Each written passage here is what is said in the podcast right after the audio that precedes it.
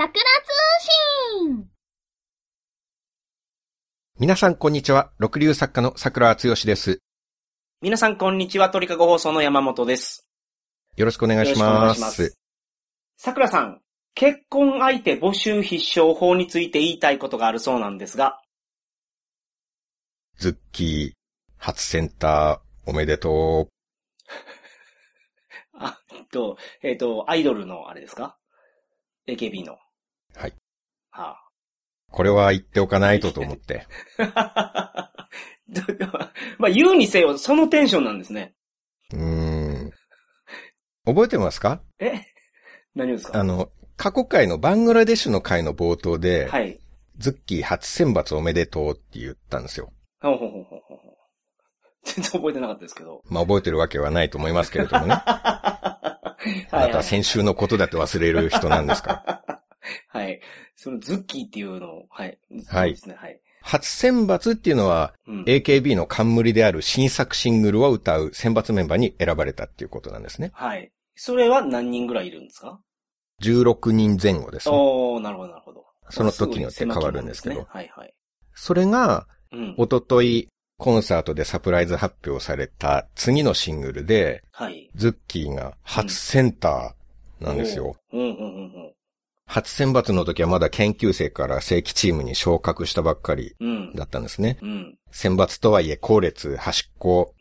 歌番組出ても何カットかしか映らないっていう。はい、はい、はい、はい。それがあれから1年半、次のシングルではい。AKB グループ300人以上のセンターに立つ。はい、はい、はい、はい。いや、すごいことなんですよね。すごいことやのに、なんでその、あの、テンション低いんですか？その、おめでとうの。もっと、なんか祝福する気持ちとかじゃないんですか？はい。なぜならば、うん。単にお祝いを言いたいっていうだけの話じゃないからです。ほうほうほもうちょっと大きな話でですね。う。はい、はい、はい。バングラデシュの回を放送したのは1年半前なんですね。はい。この1年半、うん。一人の少女が一生懸命努力して、うん。真摯に仕事をして多くの人に認められ、はい。人生の階段を駆け上がっていった、その同じ1年半、うん。僕たち、そして皆さんはどう過ごしてきましたかっていう、それを問いたいんです。は いはいはいはいはい。なるほど。僕らは10代の女の子に対してなんて上から目線ですよ。あ人生の経験が浅いから。向こうがね、うんうんうん。と思ってるから。はい。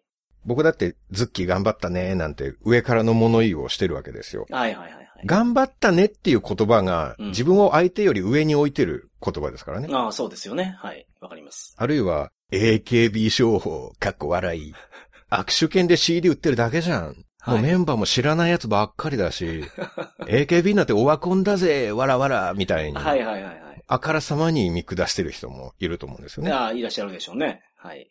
うん。まあでも、頑張ったねにしろ、AKB 商法、かっこ笑いにしてもう、ん。共通してるのは、大人の側が相手を見下ろしてるけどう、ん。でも見下ろしてる側の大人より、うん。見下ろされてる若者の方が頑張ってるんですよ。はいはいはいはい。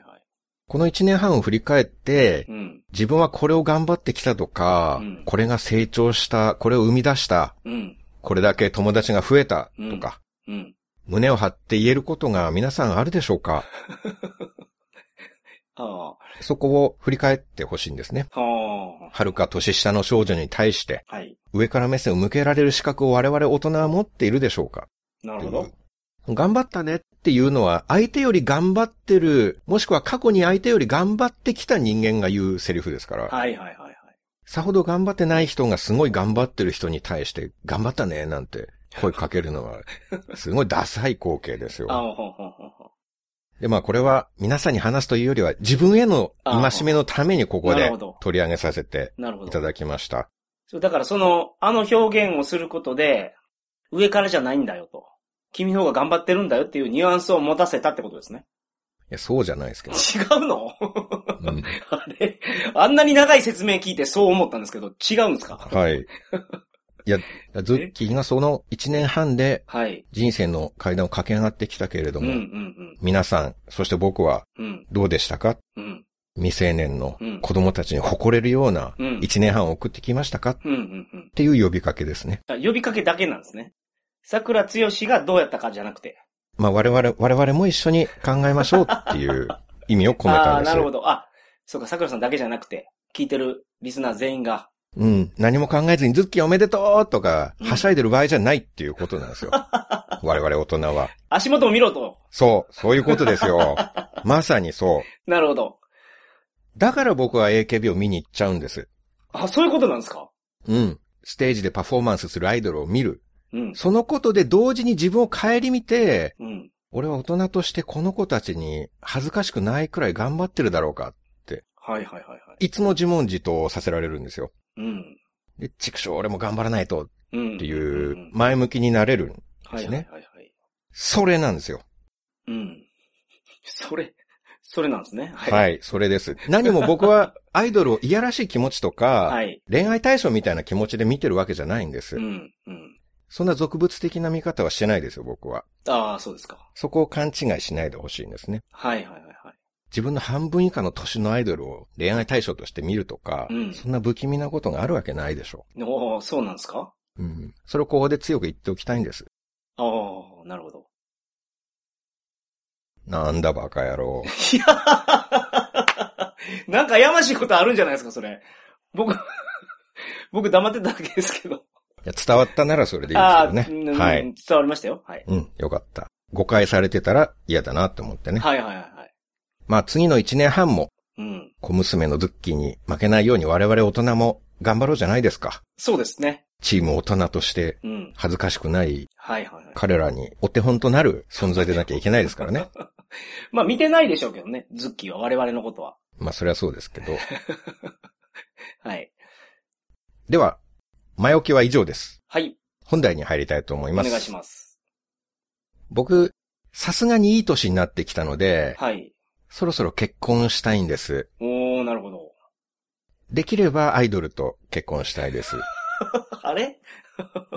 あ、そうなんですね。さっき聞いてた話とちょっと違うな。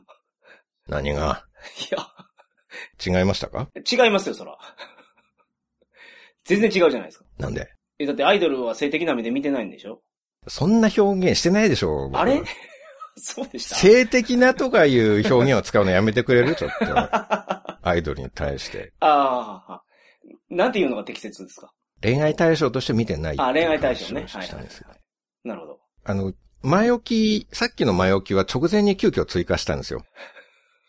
はい。この部分の原稿はもう結構前に書いてたんですけど、はいはいはい。急遽センターの発表があったから、はい。もう昨日前置きを追加したんですね。なるほど。なるほど。だから本来別々のものなんです。はい。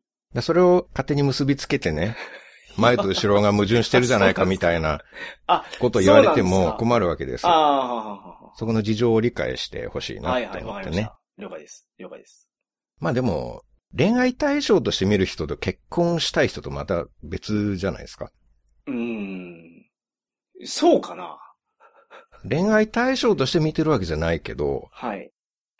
結婚だったらまあ考えてもいいかなっていう。あ、あ、そういうことなんですね。恋愛対象じゃないけど、まあそういうことありますよね、結構ね。うーん、ああるかもしれない。付き合いたい人と結婚したい人は別だったりするじゃないですか。うん。女の人はそれよく言いますけどね。男はあんまりないんじゃないかな。そうですか？はい。男ならみんな沢尻エリカと一度は付き合ってみたいと思うんですよ。でも沢尻エリカと結婚したい人いると思います？いや、まあ、それいるでしょうけど。ああ、まあ、な。ないでしょう。でもよっぽど老人で財産ばっかあってもうどうしようもないっていう人だったら別ですけど、はい。誰が20年30年と沢尻エリカと結婚生活を送れると思うんですかあんなのと。あんなのって、なんでそんなこと言うんですか？その、きついから？その、言葉とかが。うん。いやまあ、そんなに、はい。具体的に述べなくてもな、全体的に無理じゃないですか。まあまあまあ、いね、今、大変なことになってますもんね、裁判とかでね。え、じゃあ、沢尻エリカと結婚できるとしたらします？いや、もう結婚してるからな、僕。そういうことを言ってるわけじゃないんですよ。まあ、できるとして、はい。女性としてですよ。うんうん、うん。奥さんにふさわしい人ですか？うん。うん。まあ僕は、あの、できると思います。どんな方でおも。ー僕を選んでくれたんやったら。そんな聖母マリア様みたいな方だったら。ああ、なるほど。もはい。う好きになってくれたっていうだけで、そそれでも満点です。なるほど。うん。じゃあちょっとこのくだりはカット候補にさせていただこうかなと 思います。なんで、なるほどね。はい。はい。いい印象をつけましたね。まあ、桜さんはそうやと。遊びたい女の子と結婚したい女の子は違うと。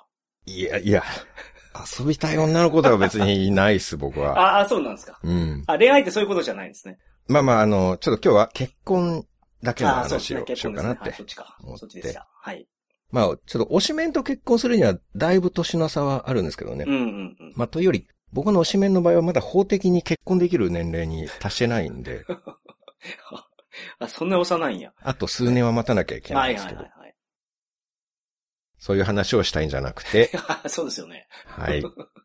はい。じゃあここからは真面目な話として、はい。僕は結婚したいんです。はあ、はあはあはあ、いいですね。さすがにこの年齢になると人並みのお幸せが欲しいんですね。はあ、そうなんですね。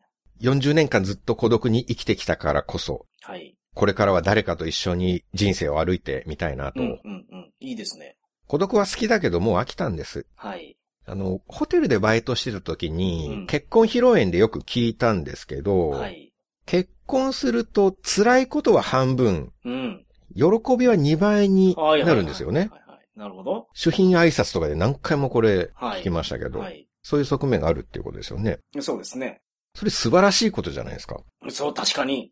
それだけで結婚すごいなっうん。て思います。うん。人生の幸福度が圧倒的に増すじゃないですか。はいはいはい。だって嬉しさ2倍なんですもん。うん。うん。辛いこと、悲しいことがあっても、一人身でいる時より半分、はい、そうです。ダメージがはい半分になるってことはい、ですよね。そうです、そうです。それなら、山本さん、奥さんに浮気見つかってもいいんじゃないですか？まあ、浮気まずしてないけど、してないけど、ね、見つかっていいのはどういう理由ですか？あの、浮気がバレたとするじゃないですか。はい、バレたとして。はい。浮気された奥さんの方の辛さ半分になるっていうことですか？ら。あ、うん。そうかな。結婚してるわけですから、辛いことは一律半分になるわけですよ。ダメージが。はいはいはいはい。なるほど。でショックも半分になるんです、奥さん的には。ああ。で、それだったら自動的に、その奥さんから山本さんが責められるその強さもはい。半分になるっていうことですそよ。んな、半分しか怒ってないんだから、奥さんが。奥さんの怒りエナジーが半分になってるから、そう。帰りも半分やと。怒りがそう。はいはいはいはい。で、半分しか責められない上に、うん。こっちはそれで責められたダメージがさらに半分になるんですよ。わかります？いやーわかります。旦那ん。さんも辛いことは半分になるんですよ。結婚してるから。結婚してるから、それ二人で分かち合うからね。奥さんに、もともと奥さんの怒りが半分になってる上に、さらにそれを半分の辛さとして受け止めるから、はい。ダメージが4分の1になってるんですよ。結婚していない時と比べて。結婚していれば浮気がバレた時のダメージが4分の1になる。4分の1になってると。うんうんうん。その上ですよ。はい。その上、うん。浮気ができた時の喜びは2倍になるんですよ。それは違うでしょ。いや、結婚したら何でも喜びは 2倍になるんでしょ？いや、そう、2倍になるっていうのは、そういうこと？え？喜びが2倍になるって言ってましたよ、結いや、いや婚したら。喜びは、そのなんか、二人で分かち合うから2倍になるんじゃないかな。秘密の喜びは2倍にならないと思う。え、いや、来賓の人そういう説明してなかったですよ。秘密の喜びの場合はちょっとこれ例外なんでっていうのは言ってなかったですから、はいはいはいはい。普遍的な定理みたいな感じであ言ってたと思いますよ。あみんな言ってるから、はい。うん。うん。だから、浮気が成功してっていうんですか？うん。うわ、やったーって、もう前から見た目がドスケベですごい気になってた取引先のこと、ついに浮気できたぞーっていう、喜びも2倍になるっていうことでしょ？結婚したら。そういうことなのかな。で、それ、浮気がトータルですごいプラスになってるんですよ。うーん。その、来賓の方のメッセージを、その、真正面から受け止めて、100%信じればってことですね。うん。うん。喜びが2倍ですよ。はい。ダメージは4分の1なんですよ。うん。そうなったら、バレたところでプラスで終われるんですよ。最終的に。ああ、そうなんですか。プラスポイントが2倍になってるわけですから、はいはいはいはい。それを考えるとやっぱり結婚って素晴らしいんだなってうん。思うんですよね。うん、なるほど。まあまあ、最終的にその結論は結婚は素晴らしいに落ち着くんですよね。うん。あ、まあじゃあいいでしょう。うん。まあ、それでいいと思います。うん。浮気をいくらしてもダメージは受けない。バレたところで大してダメージは受けないっていう。ああ、ははうん。主品の人が嘘つくとは思えないですからね。ああ、はは主の品ですから、はい。よっぽどの人格者だと思いますよ。まあね、人前で挨拶するぐらいですからね。うん。その人自身が絶対結婚してる年長者とかでしょ？まあ絶対っていうか、まあほぼほぼそうですよね。ああ、まあほぼほぼね。うんうんうん。やっぱ経験上分かってるっていう、そういうことだったんじゃないですか？ああ、なるほど。浮気をして、うんあ、恋愛もあるんだなって気づいたらそれ言うはずですもん。だって。ただし浮気をした場合は、これちょっと当てはまらなかったから、その場合は恋愛だと思ってくださいって説明すると思いますよ。そういう結婚式でそんなこと言います？今しめとして言ってもいいんじゃないですか？私が、あの、得た教訓ですがと。うん、そうそう。この法則が浮気をした場合だけは逆に働くんで、はいはいはいはい。浮気に限ってはうん。喜び半分、辛さ2倍になるんでは、い恋愛もあると心得てください。はいはいはい。だから浮気は損にしかならないんで、うん絶対そういうことは考えてはダメですよ、ケンジさん、みたいな。なるほどなるほど。その方がなんかふさわしい挨拶じゃないですか？ふさわしい。新郎新婦のために。あははは。まあ、どう、どうなんですかね。どうなのかな。これも聞いた人に委ねましょう。女性もたくさん聞いてもらってると思いますからね。まあちょっと、山本さんの反応が芳しくなかったってことは、実際は違ったんだなっていう いうことかなっいて思いましたけどね。はい。まあそうじゃなかったんですね。そうじゃないと思いますね。経験上ね。うん。経験、経験上ないけどな。まあそういう結婚の素晴らしさみたいなものに触れるにつれ、うん。僕も結婚したいな。はいはいはいはいはいはい。まあで、もう僕は腹をくくりました。はい。これは割といろんなメディア、番組で見る企画ですけれども、はい。僕もやります。お何を？僕の結婚相手を募集したいと思います。そう、これ桜通信で？ここでですよ、ここで。すごいな。大胆ですね、桜さん。うん、うん、うん、うん。僕はプライベートで出会いはないですけど、はい。そうは言っても桜通信5万人くらい聞いてくださってるわけですよ。うん、うん、うんうん。半分が女性だとして2万5千人。はい。ただ女性が2万5千人いるわけじゃないですよ。うん、僕の話すことを気に入ってくださってる女性が2万5千人なんですよ。はいはい。そうですね。はい。じゃあ全員じゃないにしても、僕と結婚してもいいと思っている方、うん。1万人ぐらいはいるんじゃないですか？そんなにいます？そこまでいます ?1 万人は言い過ぎか。うん、まあ1万人はね、5千人ぐらい。5000人もおんのかな？いや、ちょ、ちょ、すごいな。それならこの放送を使わない手はないということで、ああ、なるほど。ぜひここで結婚相手募集の呼びかけをさせてもらおうじゃないかとああ、思うんです。いや、まあいいと思いますね。うんそれは。ただ、うん皆さん、僕と結婚したい女性の皆さん、はい。倍率はとんでもなく高いんですよ。うん。何千倍ですからね。ああ、もう桜さんの見立てではね。うん。うん。もう5000倍の半分になったとしても、2500倍ですからね。はいはいはいはい。バチェラーどころじゃないですよ。バチェラージャパンは25名の女性が確かに。妻の座を争いますけど。確かに。なんか東大に入学するより難しそうですよね。2500倍もないと思うから。そんなにはないでしょうね、さすがに。うん。うん。それが桜バチェラーは2500人の花嫁候補がいるわけですから。はいはいはいはい。5000人でもいいんじゃないですか。うん。まあまあ、半分に減らさなくてまも。あ じゃあ5000にしておきましょしときましょうか。う。5000。うん。はい。はい。まあだからただ僕と結婚したい方は連絡くださいっていうだけじゃ、うん。収集つかなくなると思うんですよ。5000件来るからね。最低でも、メールが。そうです。はい。そこで僕の方でいろいろと条件を出させてもらおうと思います。はいはいはいはいはい。足切りをしようと。言葉の選び方はちょっと良くないですね、山本さん。何ですか？足切りじゃないですか。うん。違うんですか？なんか印象の悪い言葉悪い言葉を選んで使う傾向がありますね、山本さんの言葉の選びいや。すいません。あの、なんていう言葉が適切なんですかこれは？うーん、まあ、ちょっと候補者の方を、ふるいにかけさせていただく。あなるほど。一緒か。うん。まあ、バチェラージャパンでもバチェラーを射止めるために過酷な恋愛サバイバルがあるわけですから。あそうですよね。はい。まあ、そこは、うん。まあ、しょうがないですよ。はいはいはい。みんなが欲しいと思うものは、うんそれ相応の努力と犠牲を払わなければなるほど。手に入れられないわけでなすからね。るほど。ううんん。ただ、本気にはしないでください。どっち？まあ本気っていうか、まあ、万が一本当に期待を持って聞いてくださってる方がいたら、はいちょっとここで期待はやめていただきたいなと。はいはいはいはい。すごく厳しい条件なんで。うんうんうんうん。期待をしちゃダメです。はい。まずは何でしょ条件は全部で7つ。う ?7 つもあんの？はい。はい。でも全部とは言わないです。ああ。今から述べる条件の5つ以上クリアできる方はい。が応募可能です、ね。ああ、うんなるほど。5つでええんや。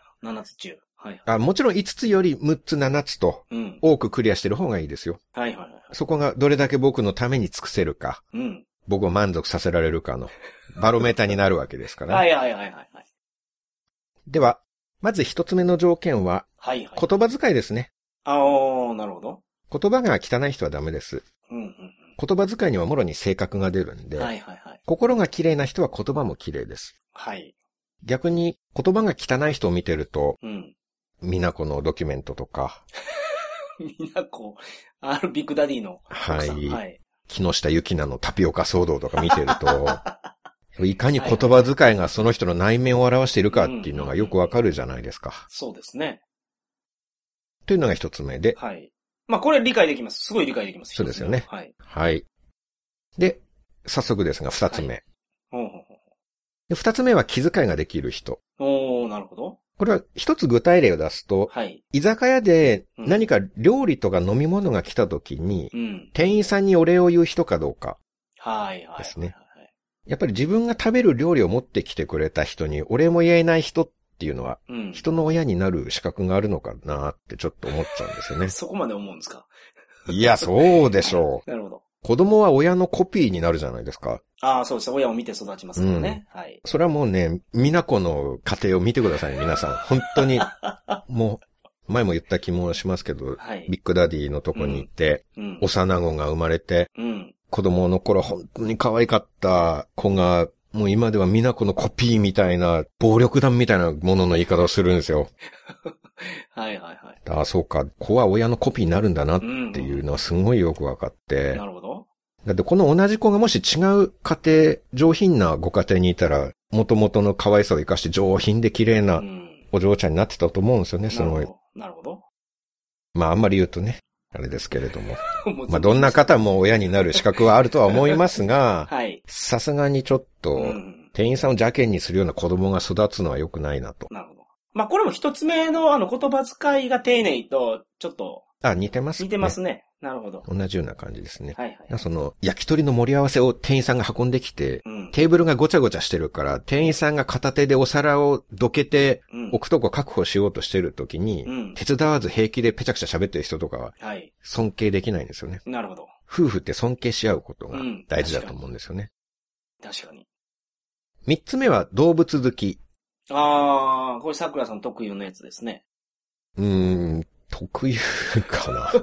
特に動物好きじゃないですか。ほとんどの人が動物は好きだと思うんですけど、ああんまり犬猫嫌いっていう人見たことない気がしますけど。犬猫嫌いはないけど、犬怖いはあるでしょ。あ怖いはうん。たまにあると思いますけど。はいはいはいまあ、だそういう点でうん。好きな人がいいです。うんうんうん。結婚したら犬はとにかく飼いたいんで、はいはいはい。家族と犬のいる暮らしって人間が獲得できる幸せのうちかなり最高位に近い幸せだと思うんですよね。おー、なるほど。まあそれを山本さんは手に入れてらっしゃいましたけどね。もうね、10年も前からね。本当に憎たらしいなと思いますけれども。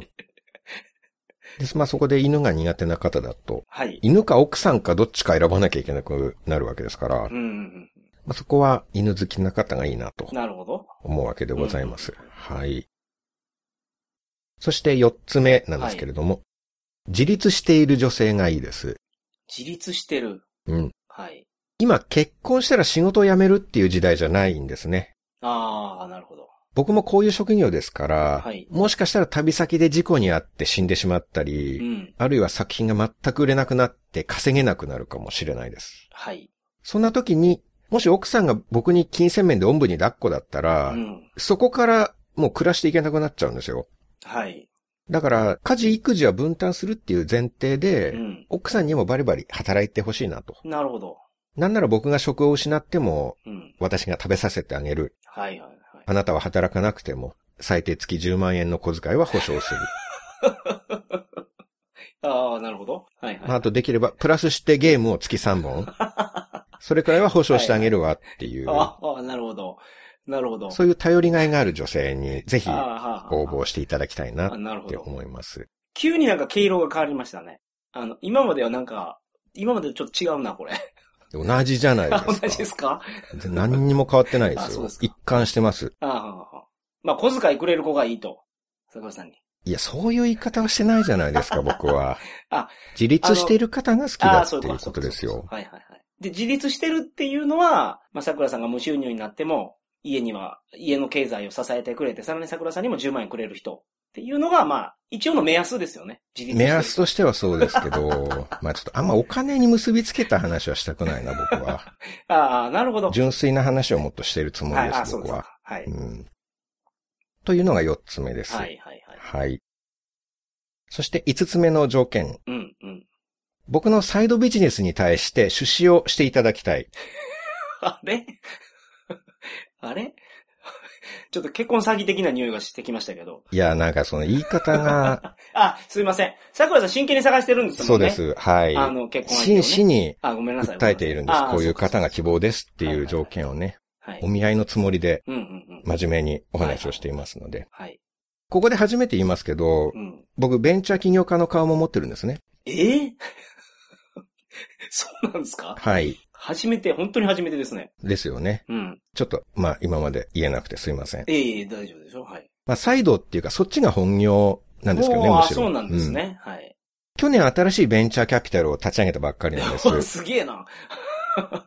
はい。その会社の運転資金を貸してほしいんです。ああ、とりあえず最低で500万円くらいから考えています。ああ、なるほど。一旦預金残高を見せていただいて、はい。いくらまで貸してもらえるか、そこを相談させてほしいんですね。はい。そこであなたがどれだけ頑張れるか、うん。それも評価につながるんで、はい。勘違いしないでほしいんですけど、もちろんこれは返すお金ですから。ああ、そうかそうか。しかも大きくなって返ってくるお金ですからね。え、その利子がついてってことですね。利子というよりは会社の規模利益だって僕らは結婚を前提に交際するわけですから。はい。会社が大きくなって、うん。利益として入ってくるお金は全部僕たち二人のものになるわけだから。ああ、そういうことか。はいはい。うん何もお金がただ欲しくて言ってるってことじゃないはいはい。ですからね。二人の将来のためにですね、これ。そう、僕らが将来、夫婦としてうんハッピーな暮らしを送るためにな、るほど。今は会社を大きくして、ああ、なるほど。未来のために投資する時期ですから。はいはいはい。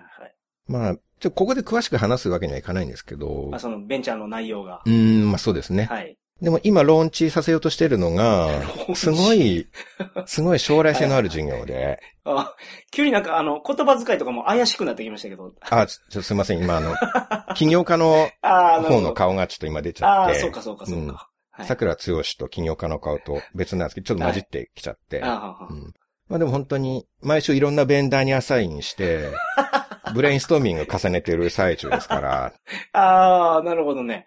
ああまあちょうどベンダーさんとやってるんですかその意見の交換を。そうそう、い。はい。いろんなイシューをグロースハックして、うまくインキュベーションできてるから、信頼性、事業としての信頼性かなり高まってると思う。ああ、なるほどなるほど。うん。はい。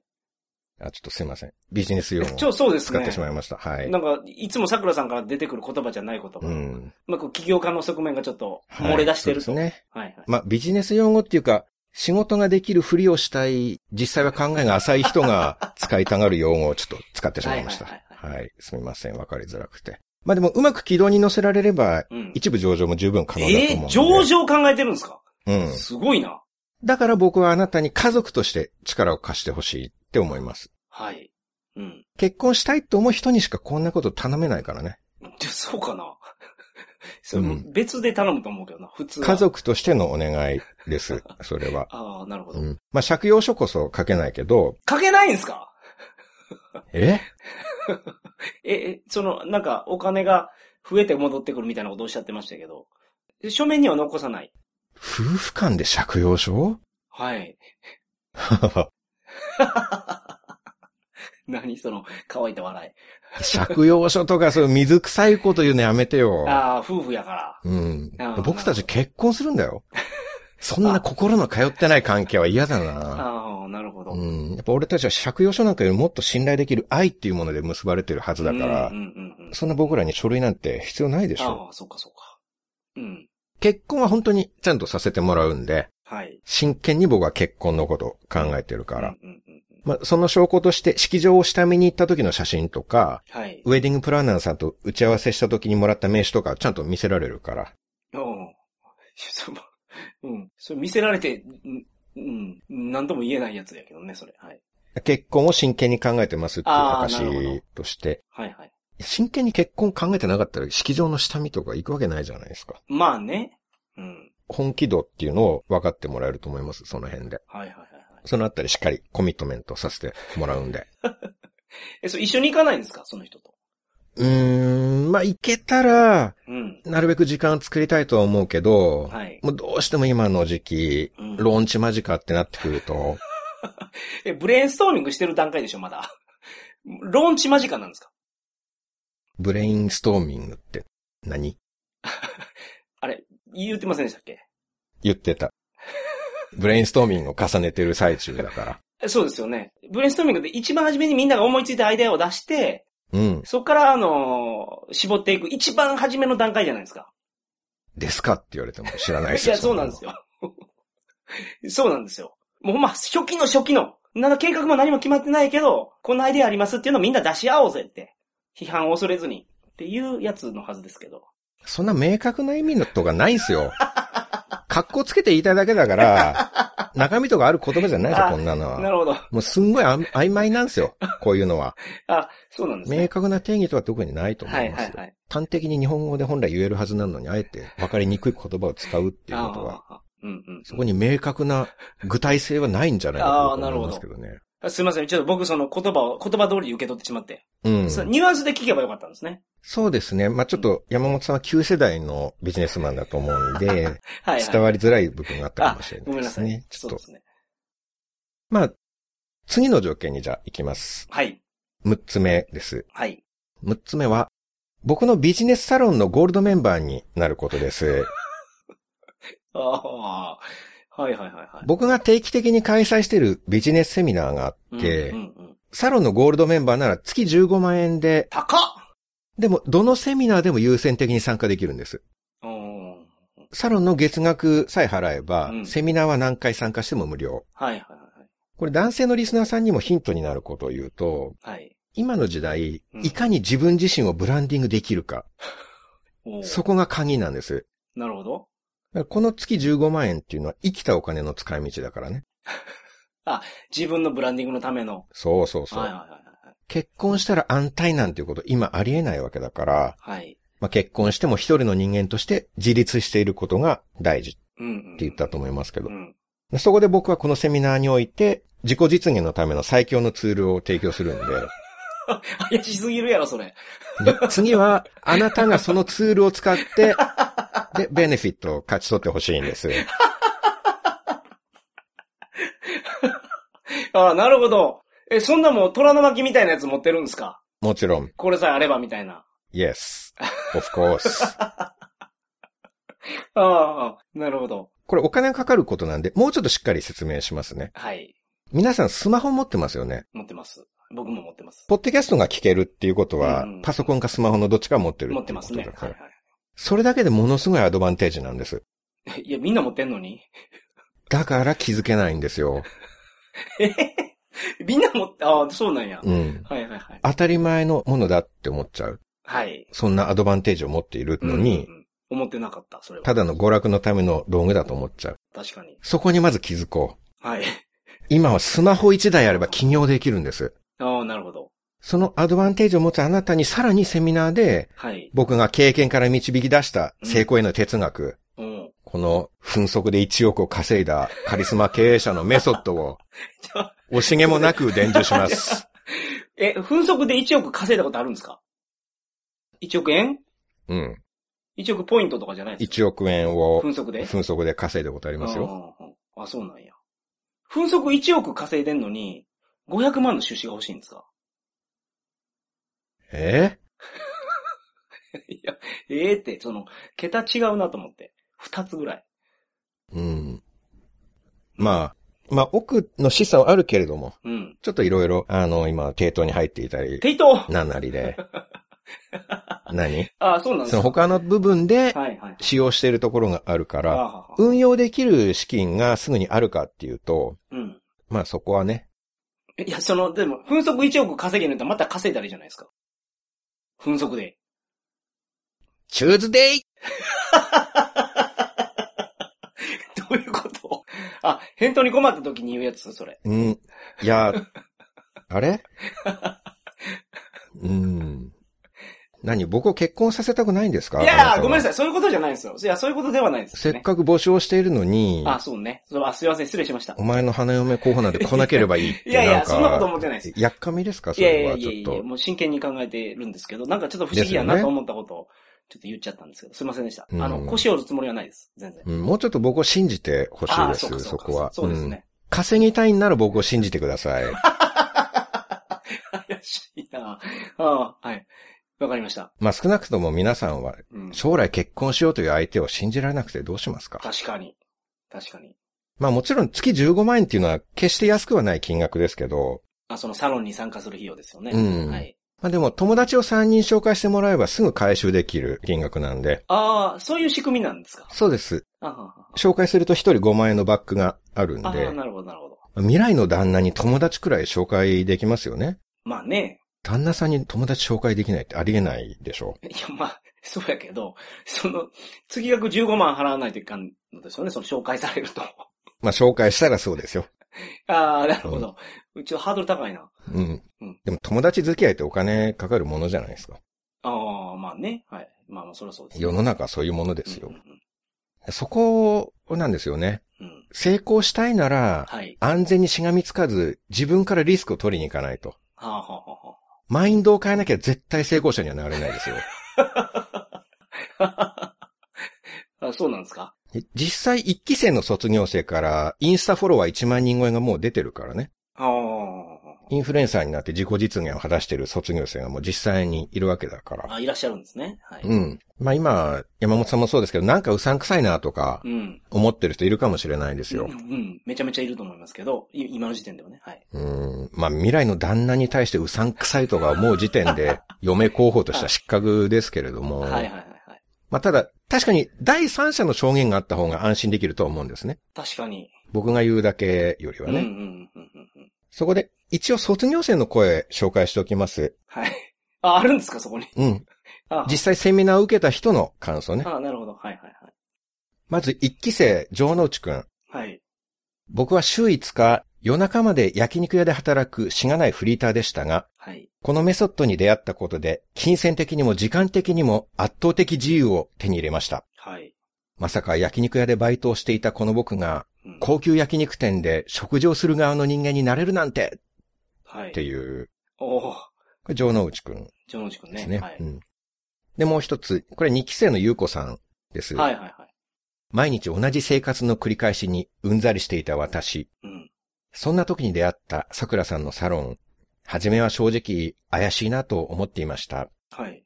でも勇気を出してセミナーに参加したら人生が変わりました。はい。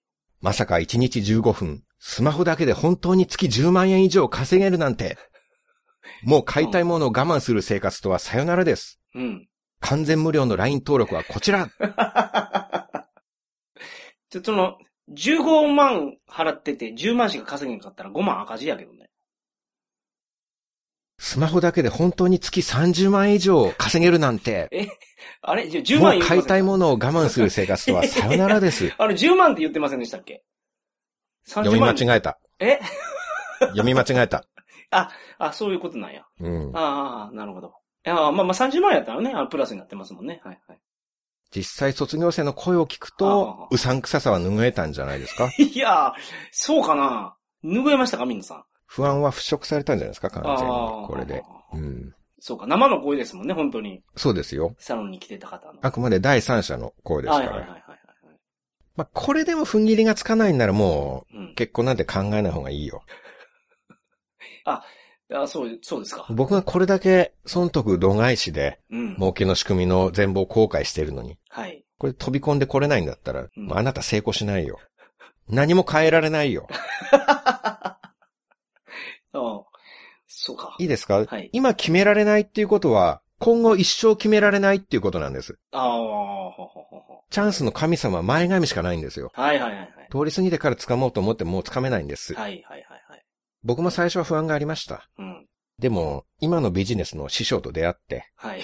大西さんを信じて飛び込んだことで、人生が激変したんですよ。ああ、大西さんね。うん恩人なんですか、大西さんは。そうですね。はいはい。当時、大西さん、同志社大学の4回生だったんですけど、はいはい。大学生で月300稼ぐ化け物みたいな人で、はい。で大学生にしてもうテレビ出演と出版も成し遂げて、はい。金沢インフルエンサーアソシエーションの第4期チーフアンバサダーも務めてた人。ああ、なるほど。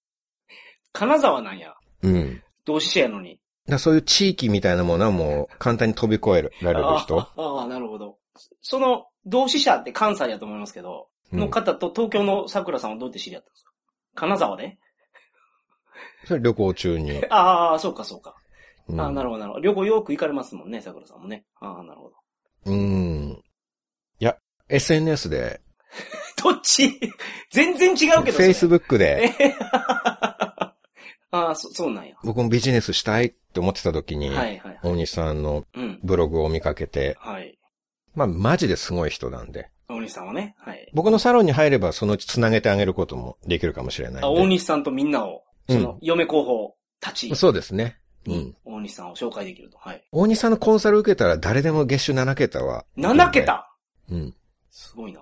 まあそういうところもはいはいはい。僕のサロンのメリットだと思ってはいはい。もらいたいです。うん。ただ、本気で稼ぎたいと思う人以外は絶対に連絡してこないでください。っ はいはいはいはい。ていうのが6つ目の条件です。これ結婚相手に求める条件でしたよね、確か。もちろん、え、その、本気で稼ぎたいっていう気持ちが大事なんですか？その結婚相手にも。まあやっぱり夫婦っていうのは人生のビジネスパートナーっていう言い方もできると思うんですよね。初めて聞くけどな、それ。二人三脚でやっていくわけじゃないですか、やっぱりそういうところはね。はいはいはいうん。まあ、パートナーとして信頼に足る方かっていうのを、サロンの活動を通して見極めたいなっていうのはあるかなと。じゃあ最後の条件、7つ目。7つ目です。はい。まあ、これは短めなんですけど、はい。今ビジネスの師匠の話をしたんですけど、大西さんね。はい。あ、そうです。はい。もう一人僕が尊敬している先生がいてう、ん。天剣院霊斎同士っていう方なんですけれども、とすごい名字ですね。うん。まあ、ちょっと一般の方ではないんでね。はいはいはい。その天剣院霊斎同士が波動を込めた天剣波動水っていうのがありまして、はいはいはい。これを月々ペットボトル20本お届けで、はい。これ月額20万円。高っでこの水は本当にすごいんですよ。はい。特に空腹の時に飲むと、うん体内で波動が解放されて、はい。同士の霊的エネルギーと、うんあなたの霊的エネルギーが共鳴して、うん。周囲の空間から小宇宙、すなわちミクロコスモスの精神粒子を取り込んで、治癒力を最大化して、お根治不能の病気も治ってしまうっていう、うん。奇跡のご神水なんです。空腹の時に飲んだらですか？特に波動が共鳴しやすいのが空腹のああ、なるほど、時ですね。なるほど。はいはいはい。これはあなたのご実家や親戚の方にも勧めていただいて、うん。合計500本分の契約をしてもらえたら、花嫁候補最終選考の候補者にはいさせていただきます。それけど、20本で20万でしたっけ？はい。?500 本ってこと？500万ってことですか？まあそうなりますけど、はいはい。まあこれは、ほら、親戚の方とかお友達うん。の契約取ってもらってもいいんで、あなたが全部払うっていうわけではないんで、ああ、なるほどね。はいはいはいそんなに負担はかからないと思いますよ。うんうんうんうんで、これだって生きたお金ですよ。その、すいません、ちょっと途中難しすぎてあの、飛んだんですけど、うん。えっ、と、お腹が空いてる時に飲んだら、う、宇宙の、その、水に込められている波動、はい。なんたらコスモスと言ってましたね。霊体同士の波動が体内で解放されて、お互いの霊的エネルギーがうん。反応するわけです。なるほど、なるほど。で、僕らの周りの空間っうん。ていうのは、まあ、ミクロコスモスの精神粒子っていうのがそ、そそれなんですか？あちこちにあるんで、あ あ、あるんや。うん。目には見えないんですか？その、ミクロコスモスのもちろんもちろん。精神粒子は。ああ、はいなるほど、なるほど。目に見えないけどあるんですね。うん。そ、その辺に。そうですはいはいはい。それが同士の波動が込められた水を取り込むことによってうんうんうん、その精神粒子が体内にも入ってきます。あ、入ってきて。そして自然治癒力を最大化することができます。ああ。それどれぐらい効くんですか？その、例えば怪我してる時。すり傷は？すり傷はもう一週間も経てば一週間？完全に治りますね。一週間水を飲み続けていただければ、もう間違いなく治ります。傷パワーパッドとかやってても同じぐらいじゃないですか？あれもなんか、あれですか？なんたらコスモスの精神的波動が。いや、それはやっぱ違いがあって、はいはいはいはい。どうしても市販の絆創膏とか使うと、うん。再発のリスクっていうのが結構出てくると思うんで、再発？はあ、はあはあ、ああ、うんなるほど。あその、すり傷がもう一回浮き上がってくる。そうですねああなるほどなるほど。浮き上がってくるっていうか、はい。いい波動を取り込んでおかないともう一回同じ転び方をして同じところを怪我してしまうっていうことも考えられるので、んですか。ああ、うんなるほど。いい方に気を持っていかないとね、そこはうん。うんううんうんんただ治すだけじゃ、それは完全な治療とは言えまあない。確かにね。ですねまあそらそうです。そらそうです。条件としては以上となります。はいはいはいはいはい。どうでしょう？どれだけクリアできますでしょうか？皆さん。そうね、なんか、五つ目ぐらいからなんか、すごく難しいハードル、四つ目かな？に、なんかいきなりレベルアップしましたけどね、その、難しさが。まあ簡単ではないっていうことは僕も分かっていますよ。ああ、はあ、はあ。結婚って簡単にできるものじゃないでしょ？うん、まあそうですよね。しかも5000人のライバルがいるわけですよ。はい。簡単にできてどうしますか？それが。うん。うん。確かに。ということで、はい。まあ、今回のテーマは結婚相手募集必勝法ということで、はい。必勝法がついてる回は今回で3回目になりますけれども、はい。必勝法がついてるやつはね、なるほど。何か言えますか？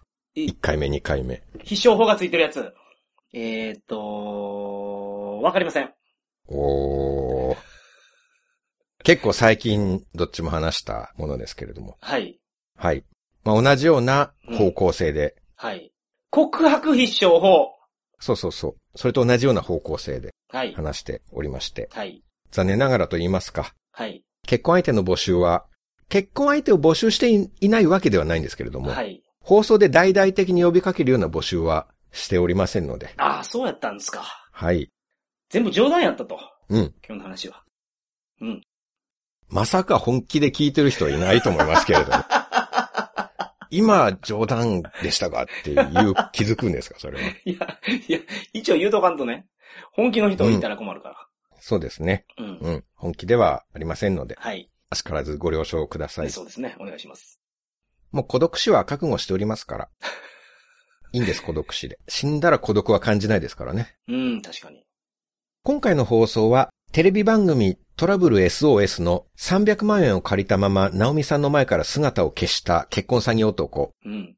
そして、映画、闇金牛島くんパート3。さらに、ツイッターでフォローしてきためちゃ怪しいビジネスアカウントの投稿を 参考にさせていただきました。ああ、なるほど。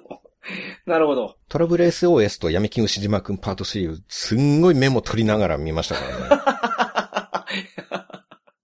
一時停止して、詐欺男からのメールの文面を書き起こしたり、何回も巻き戻してセリフを書き出したり、苦労しました。はい。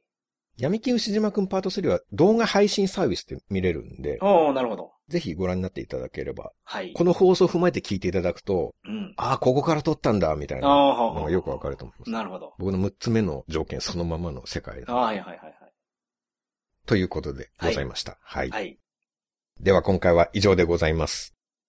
そうですか。はい。それでは皆さんまた、再来週。さよなら。さよなら。ところで、はい。200回少し過ぎたところで、はい。桜通信で何か変わったことがあるの皆さん気づかれましたか？まあ、気づくんじゃないですか。ヒント、はい。オープニングのあたりを聞いて何か変わったなって思った方、はいはいはい勘のいい方は気づかれたんじゃないでしょうかいやいや。聞いてる人だってみんな気づくと思うけど。あ、みんな勘のいい方、はい、あ、そうですね。みんな考えるから。うんオープニングの音楽が変わりました。はい。2011年のスタート時から以前の曲は使わせていただいていて、はい。9年目200回迎えたところでようやくバージョン2に切り替わりました。はい。そこでせっかくのタイミングなので、はい。一体このジングルって言うんですか、うん曲。はい。どんな方に依頼をしているのかっていう、はあ、はあはあちょっと桜通信の歴史をご紹介させていただこうかなってはあはあ思います。なるほど。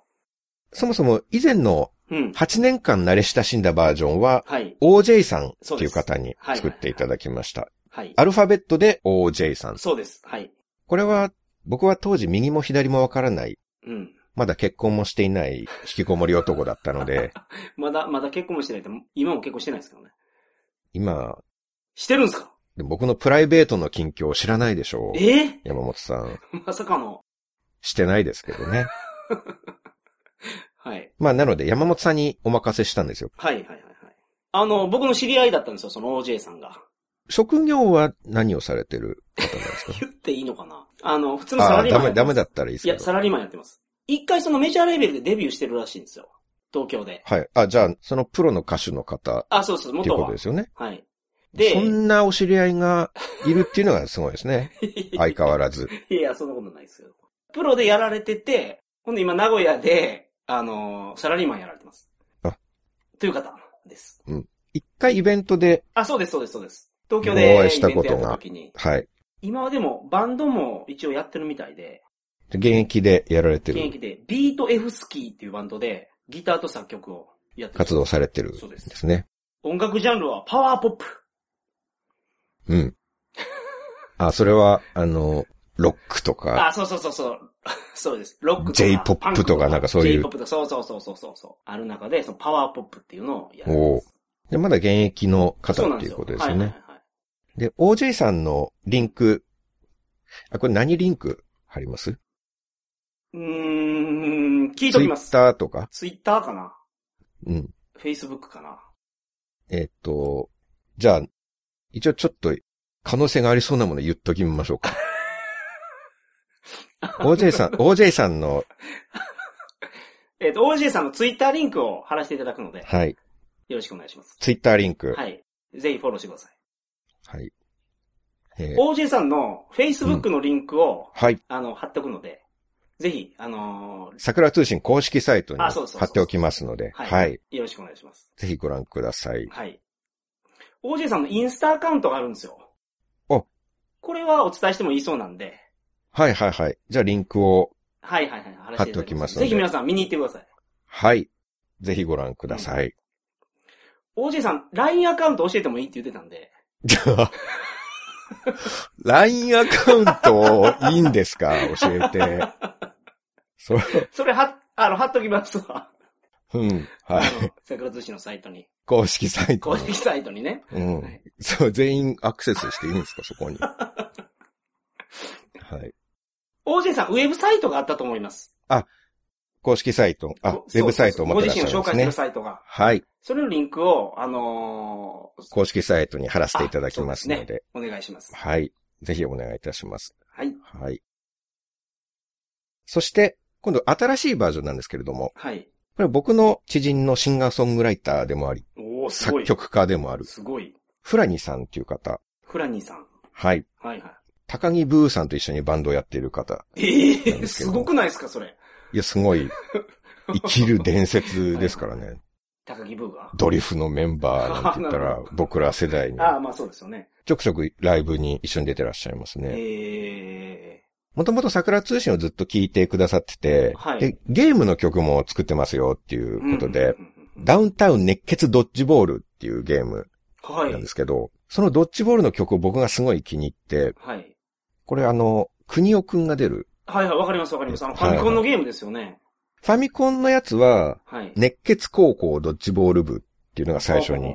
昔は駄菓子屋とかで据え置きの筐体でやってましたけどね、ドッジボール。なんか走ってきて思いっきり上に飛んでボール投げててるの気がする。そうです、そうです。なんか稲妻シュートみたいな、なんかそういうの、はい。めちゃくちゃ面白かった。めちゃくちゃ面白かったですね。はい。の続編。か、続々編か、まあ、そのシリーズのはい。ゲームなんですけど、はい。そのドッジボールの曲を僕がすごい気に入って、はい。この公演の曲に似た雰囲気の曲作ってくれませんか？ってお願いをしたんですね。うん、うん、うんうん。神社ステージの BGM もすごくいいんですけど、はい。通勤の時に聞く方が多いんで、うん一日の始まりに、まあ、満員電車とか、うん。渋滞でのストレスを少しでも和らげられるような。癒しの音楽ということで。公演ステージのような、あるいはドラクエとかスーパーマリオの海のようなはい、はい。BGM をお願いしますとう。ん。そういう感じで頼んで作っていただきましたフラニさんのツイッターと熱血ドッジボールの BGM が聴ける YouTube のリンクも、はい。こちらも公式サイトに貼っておきますので、はい。神社と公演ステージを貼っておきますので、はい、はい、はい。こちらもぜいいひ。ご覧ください。ご覧ください。はい。果たして OJ さんのリンクは一体何が貼られるのかっていう ところも皆さんご期待ください。これ全部言うんですか？うん。いや、言わないつもりだったんですけど、はいはいはい完全に LINE の部分から山本さんがネタに走ったなっていや いやいやいいうや、感じがしたん走ってないで、す全然走ってないです。はい。あ、じゃあ、あ、じゃあこれは本当に言わないではい、何か選んだ方がいいですかね。じゃあ、そ、そのつもりでしたけどね。あ、そうですか。ははい。い。まあ、LINE の線は薄いな。さすがに。うん。そりゃそうでしょう。で、それなのに言ったっていうことは、この部分を使いなさいという意味なのかいと。やいやいや、そそんな意味はないです。はい。わはい。かりました。はい。はい。これまたあの、別撮りなんですけど、はい。おじいさんの連絡先、最終的に返事が来ました。後日、確認ができたんですね。あ そうですね。はい。どれが正解でしたか？あのー、メールアドレスでした。メールアドレス。メールアドレスを載せるっていうことですね。そうなんですよ。それを載せてほしいという希望で。あれだけ選択肢いろいろ言ったのに、どれも当てはまらなかったってい。いうや、いや、まさかのメールアドレスっていう。いや、昔ページ持ってたんですよ。Facebook とかもいろいろあったんですけど、もうそれ全部やめてるらしいんですね、今。おそうなんですね。そうなんですよ今時。で、何かあれば、こちらのメールアドレスにということで、それを、あの、桜通信のウェブサイトに載せてますので、はい。もし連絡取りたい方はそ、そちらからお願いします。はいまあそうですね。まあ何かしらはい、お二人、ジングルの依頼とか、あ作曲の依頼とか何かありましたら、はいあくまでお仕事としてですけど、あ、ああそうですよね。はいはい。連絡を取られてみたらいかがでしょうか。よろしくお願いします。ということで、はい。今回は以上でございます。以上でございます。ありがとうございました。ありがとうございました。